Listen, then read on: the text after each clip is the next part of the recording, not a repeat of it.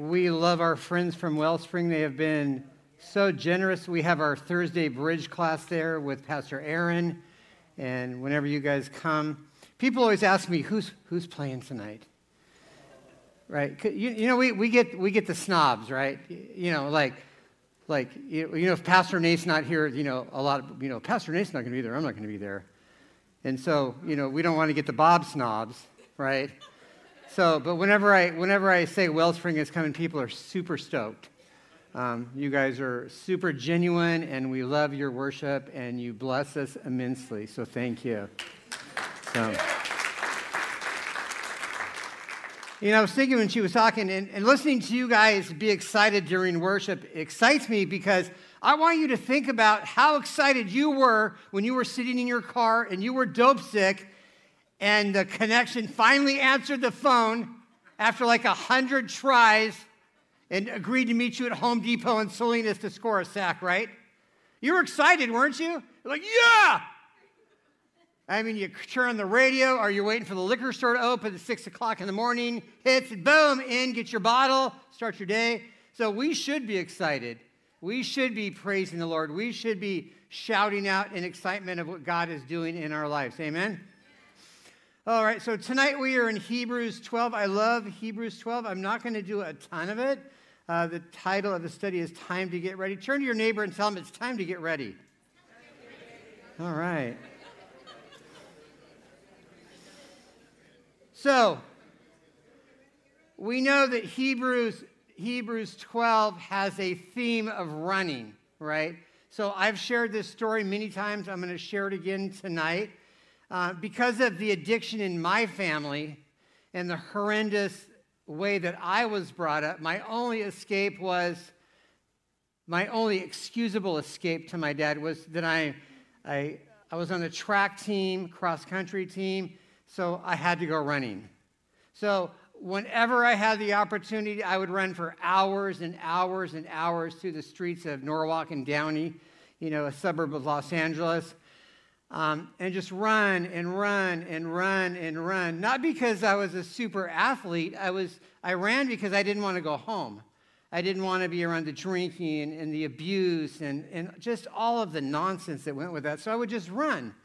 But the, benefit, but the outcome of that was I, I, I became good in running. Um, I actually, in high school, became the person to beat in the 800 meters. So that kind of felt good. You know, I was, you know, I was undefeated pretty much all season. I was expected to win the finals. I expected to win the finals, right? And and I believed that I would. I was the best in the league. I was undefeated, and I, so I knew pretty much, or hoped pretty much, that I was going to win. I remember the day of the race. Um, you know, everybody's like, "Oh, come on, you're going to win. You're going to do good. You're going to win." And I remember I took off and I was, I was well ahead of the pack. And as I came around that second time, that last 110 yards, there's the tape. I'm running. I turn on the gas. I, I, I take my eye off of the race for just a moment so that the tape can cross my chest and I can become a winner, right? But just as that tape hit my chest, it just as quickly came off of my chest. The headline in the newspaper the next morning read, Limpke edges out Casey. I had lost the race, not because I wasn't a good runner, not because I wasn't a good athlete, because I momentarily took my eyes off of the goal, which in that case was running or winning the race. In this case, we have our eye on Christ. We have our eye on the goal or the prize is sobriety. And we have an enemy, amen? Do, do, you guys all believe that?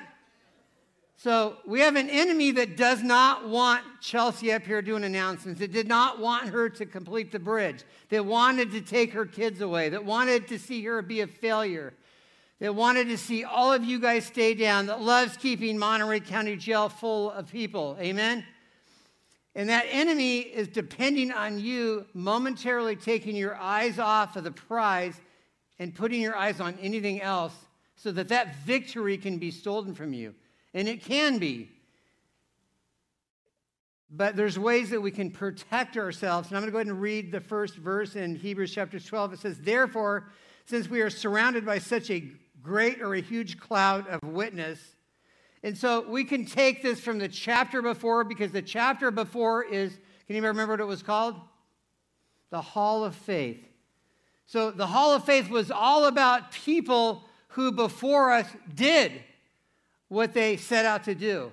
They were successful, they were obedient, they achieved God's promise in their life. Whether or not it came in a timely fashion or never, whether or not it came in a way that they shot it, thought it should, or had hoped it would, but it came.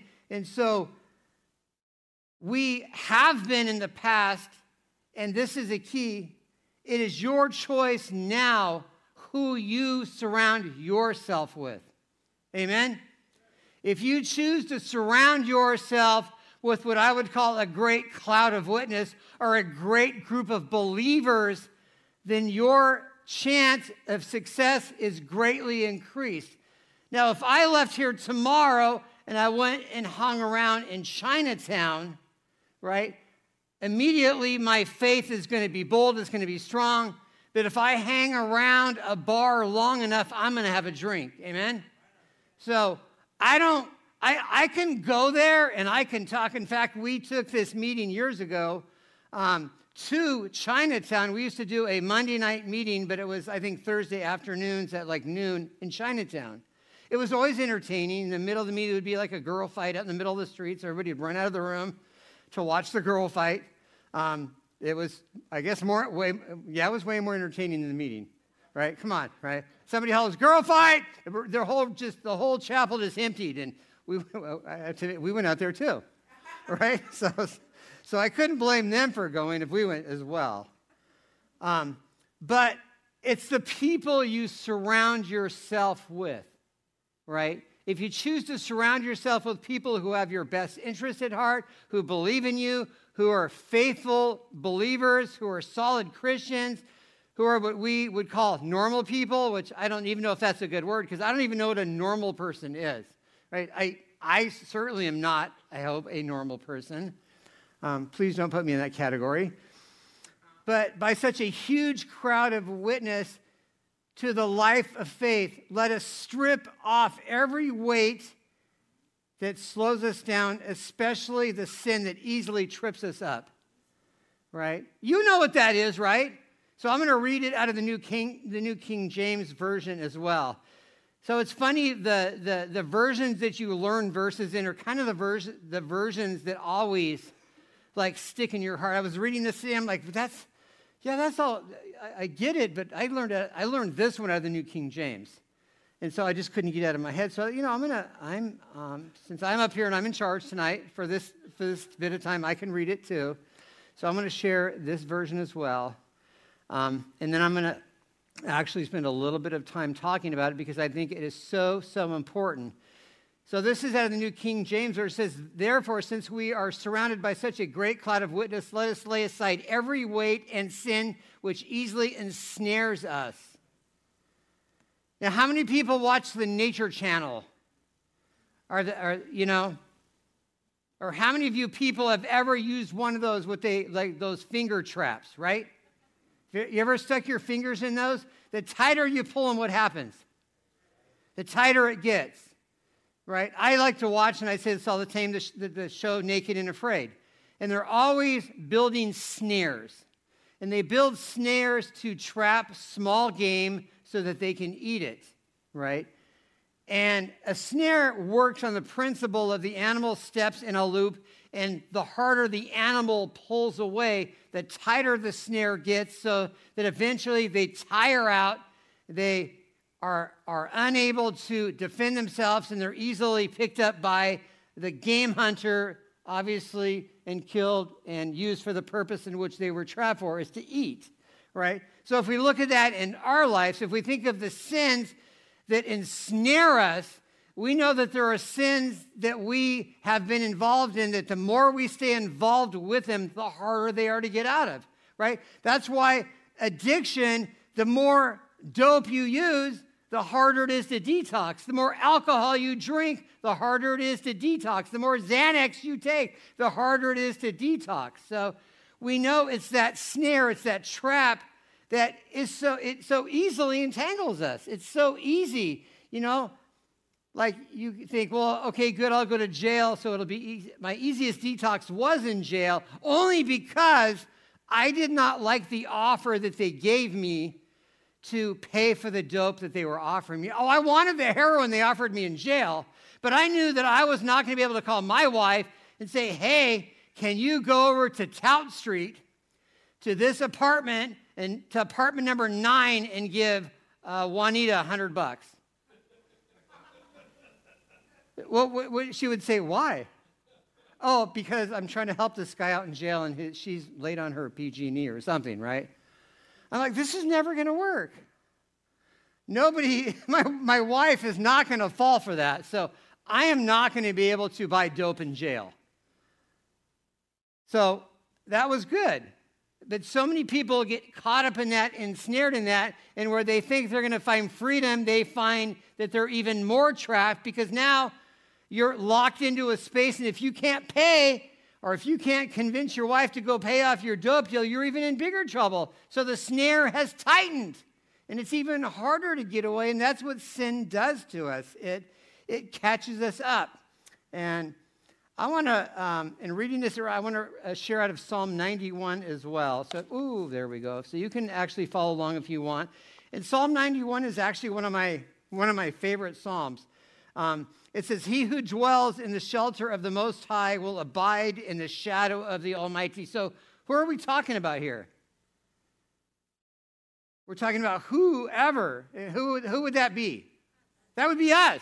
So if we, if Mike or if Susie or if Ashley, the one that chases people down, I'm telling you, that's a mistake. If you go, if you try walking out from the program when Ashley's working, the last thing you want to do is turn around and see her coming down the street after you, right? So she is an opposite of a bouncer. No, no, actually, she is a bouncer. She'll bounce you right back, right? You don't want to mess with her. Not because she's mean or not because she's rude, because she's been there and she knows that a, mem- a momentary lapse in judgment can cost you to be in anguish forever, right?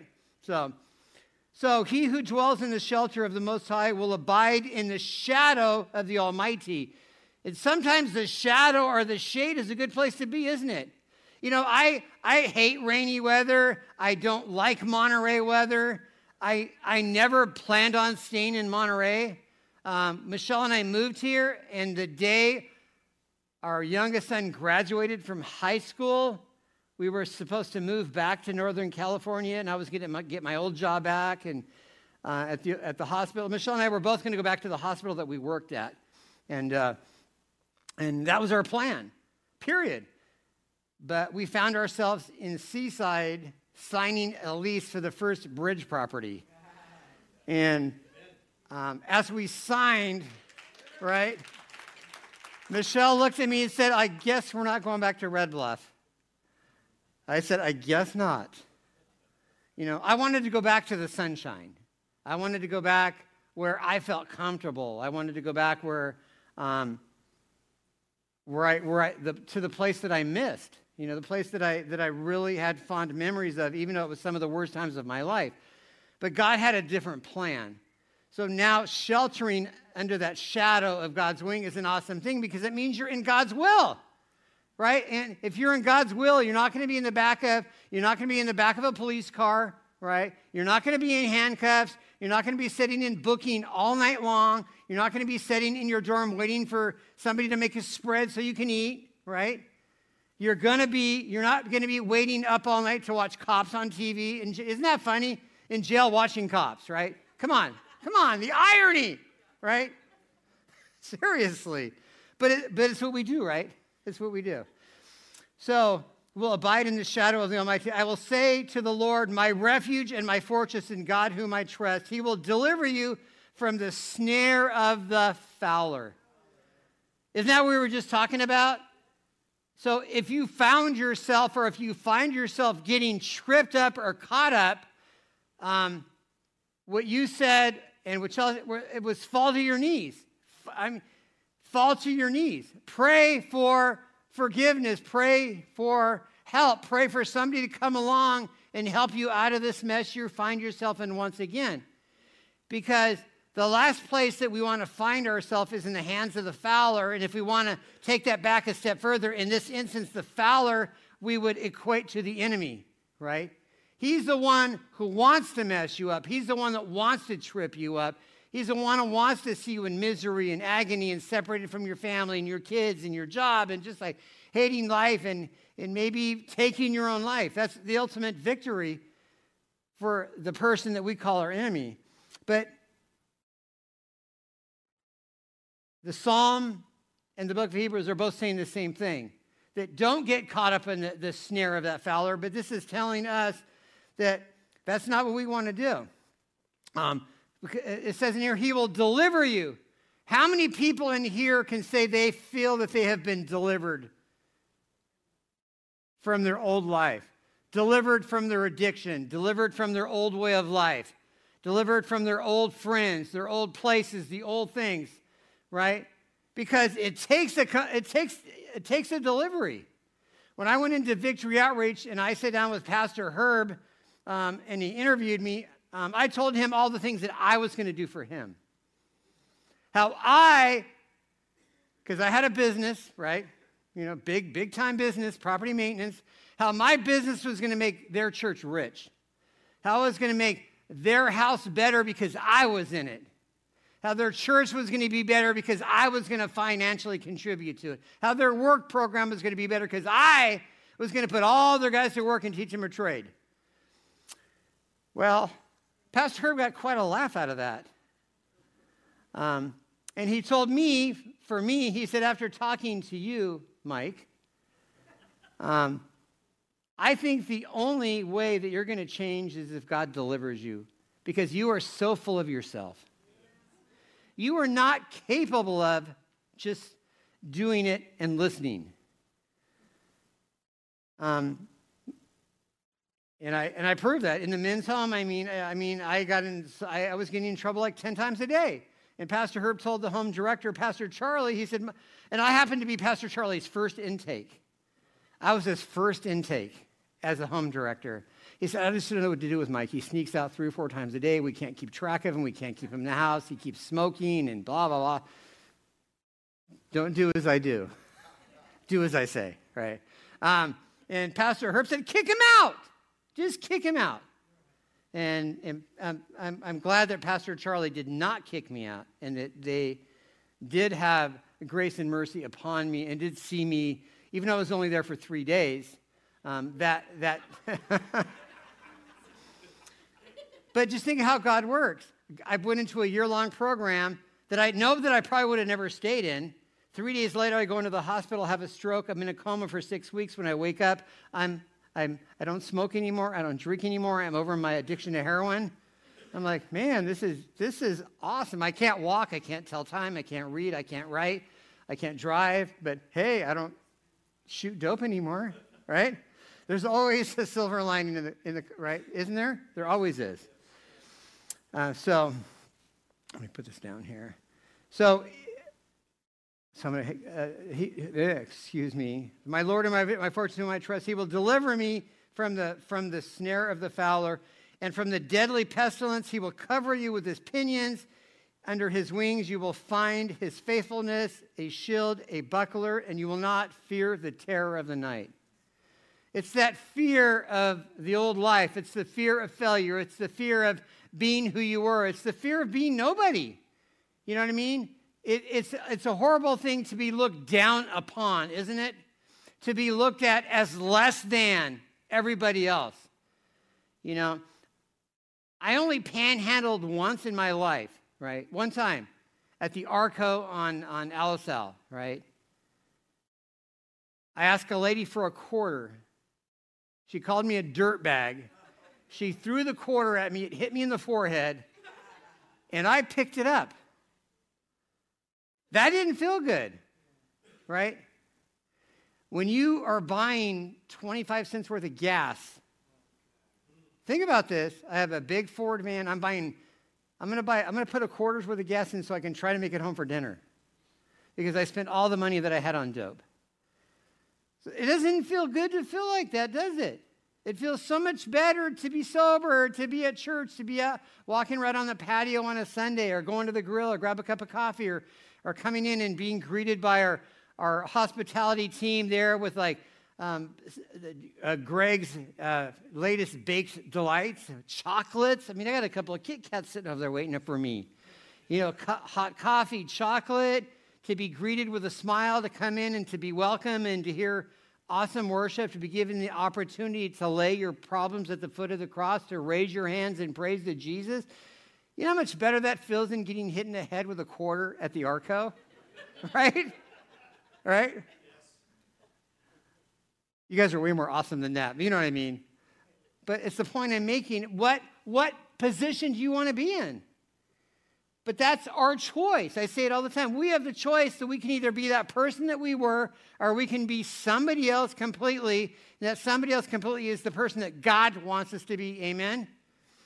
You know, so it goes on to say, it says, uh, verse 2, we do not do, we not do this by keeping our eyes on Jesus, the champion who initiates and perfects our faith because of the joy awaiting him and the, the joy that he endured at the cross. So we know that for us to be here and to be free and to be worshiping, a price had to be paid, right? And we know that price was paid by Jesus Christ on the cross. He laid down his life, or he gave up his life. Nobody killed him. He gave up his life for us so that we could have freedom, so that we could live together in eternity. This is a this is a temporal thing right here. I know it's really hard to wrap your mind out around like that this is just a temporary thing, but and to plan for eternity because so many of us, especially people who are prone to addiction, we're, we're in the moment. We're in the here and now. We don't think about tomorrow and two weeks and four weeks and six weeks and eight weeks and 10 weeks. You know, we don't think about our retirement. I've shared many times we spent our retirement a long time ago. Right now that we're drawing closer, we're like, man, we don't, we don't have any money. So all we can do is rely on the faith that, that God will take care of us. And that's what we believe. And so it's not that big of a deal. It's not that big of a worry. Um, verse 3 it says, Think of all the hostility that he endured from sinful people, and then you won't become weary and give up. After all, you have not, you have, uh, excuse me, after all, have you not given up your lives and your struggles against sin? Right?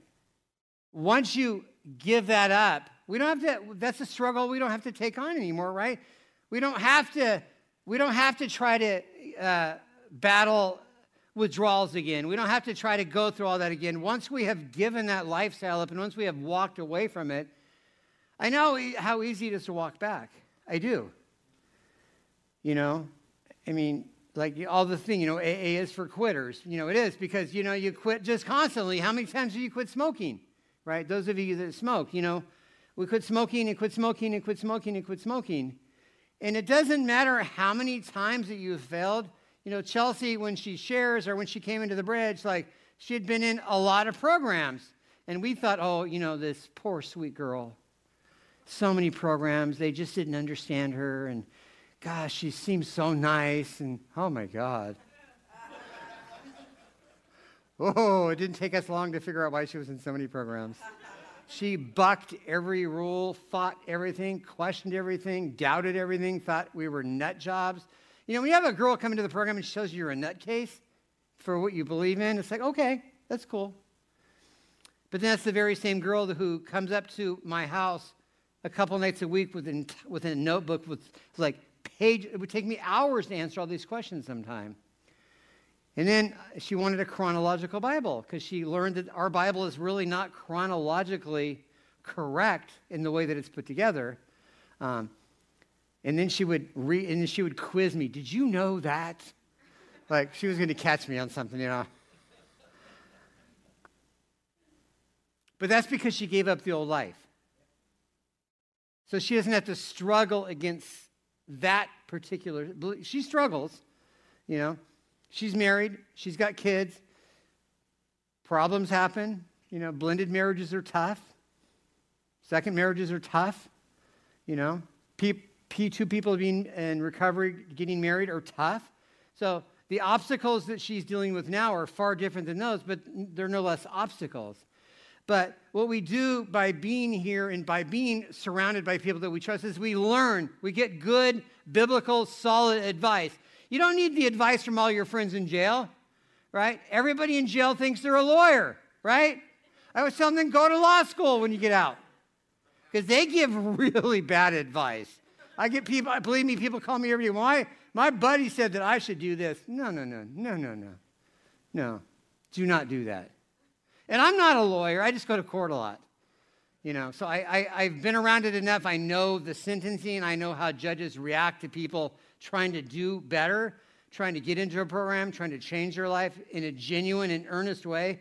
So I can give advice that's not legal, but I can give advice that's godly, right? And I can be honest in my advice, and my advice is received. Um, and like I said, if you if you do the things that you're supposed to do, your life will change dramatically. That's a guaranteed. That's, I mean, that's an absolute guarantee. Your life will never be the same because once you meet Christ and you start taking your life in a whole new direction, it's like, wow, I didn't know life could be like this. I didn't know I could smile so much.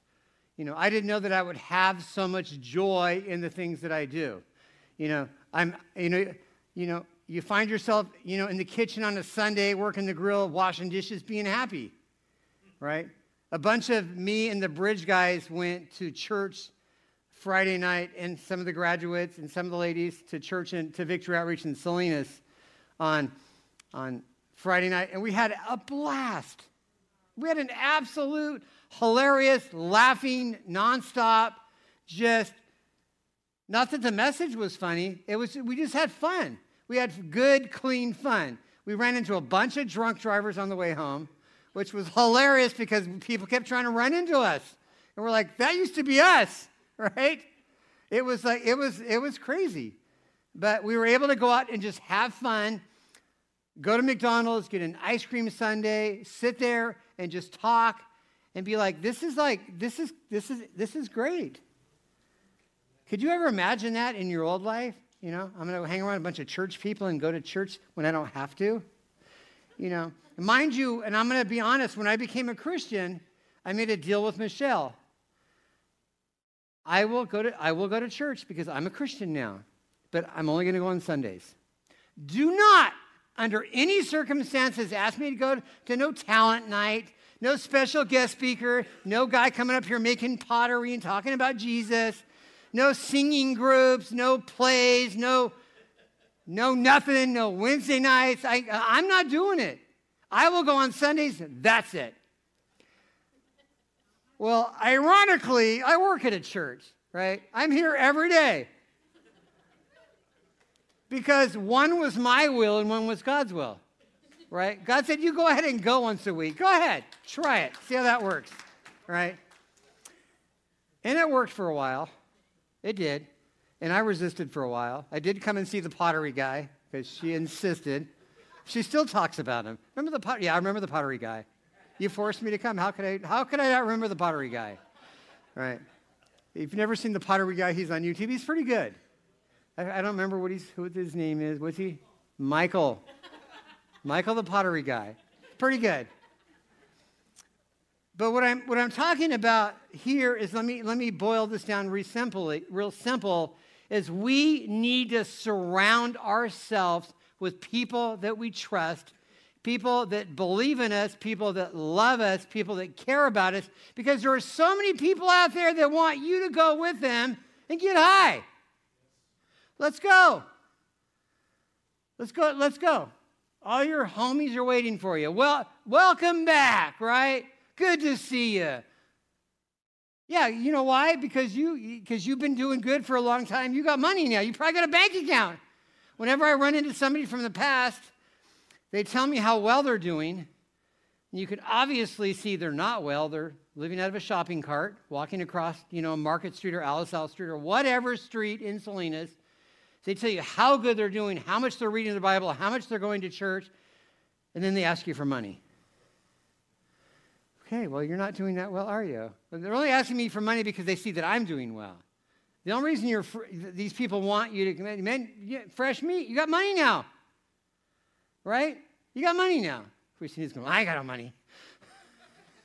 you will. But those are not the people that have your best interest at heart. Those are not the people that care about you. Those are not the people that, are, that love you. Like, like, think about this for a moment. Who, when you were in jail, who came to see you? Who put money on your books? Who put money on your phone? Who let you call them? What happened to all those friends you had? And when you get out of jail, say, well, I was going to come and see you. I was going to send you a package, but the, the, the kiosk at the jail was broken. Right? I was going to put money on your phone, but my, somebody frauded my debit card. We've heard all those, right? All of them. We've heard all those excuses. I would have bailed you out, but. Well, nobody bailed me out because Michelle called every human being I knew and said, don't bail him out. Even my boss. She called my boss. Come on. She did. She called everybody I knew and said, Don't bail Mike out. So every time I called, nobody accepted my collect call. It was bad. Yeah, you can clap. That was good. Um,